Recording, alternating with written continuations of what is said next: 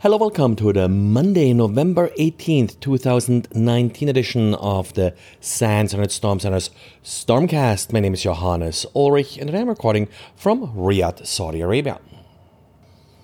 Now let's start uh, with a quick update on the TPM fail vulnerability that came up last week. There is still some confusion as to what patches are available and where to get them.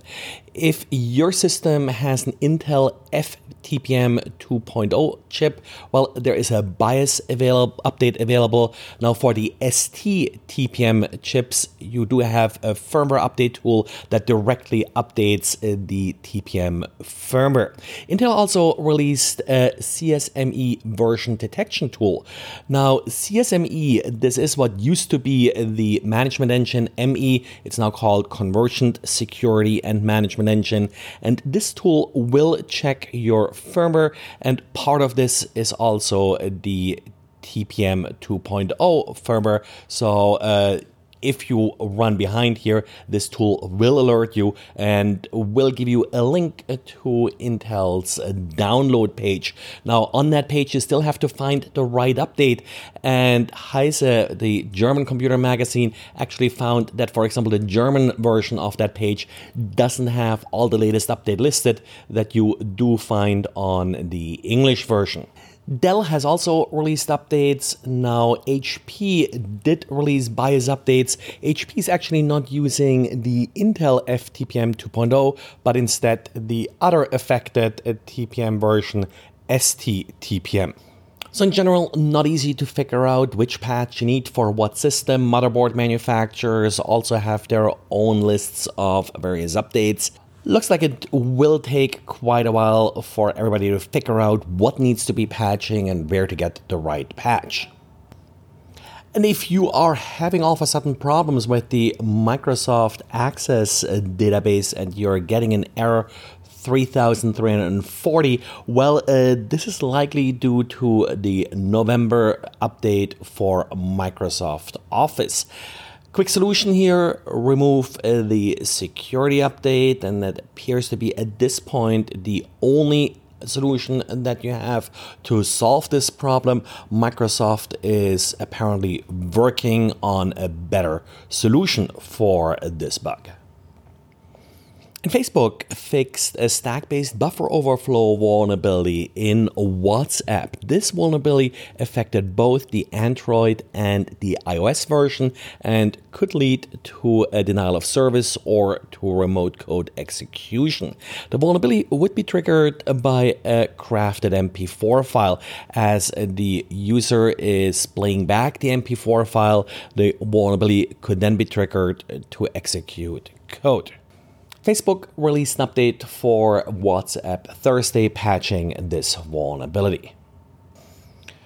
ARM based devices often implement something called the trusted execution environment. And now, Checkpoint took it upon themselves to take a closer look at Qualcomm's implementation of this particular technology, the Qualcomm Secure Execution Environment or QSEE, which also is sometimes known as Qualcomm's Secure World.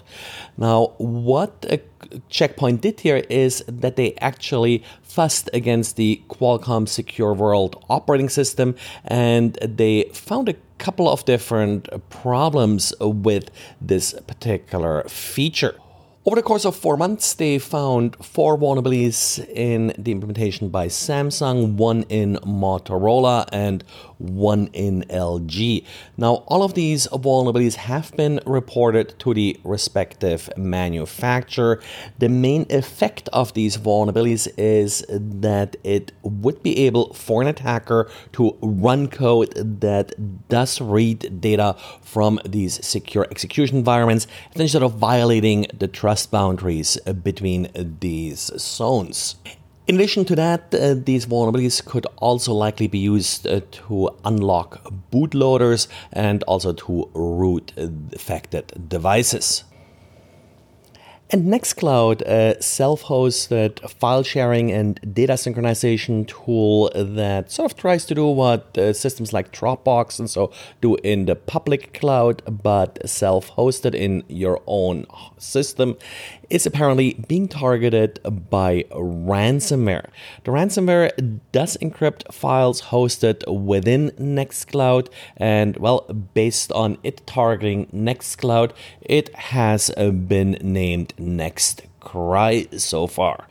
Bleeping Computer wrote an article about it, and when they looked at it, it hadn't been detected by any antivirus systems so far. Now, I just checked uh, for an update on VirusTotal, and now I'm seeing a detection rate of about 7 out of 50 antivirus engines. Still not great, uh, but at least some of the big ones, in particular in the Linux world, like ClamAV, are detecting it now. Well, and that's it for today. So thanks for listening and talk to you again tomorrow. Bye.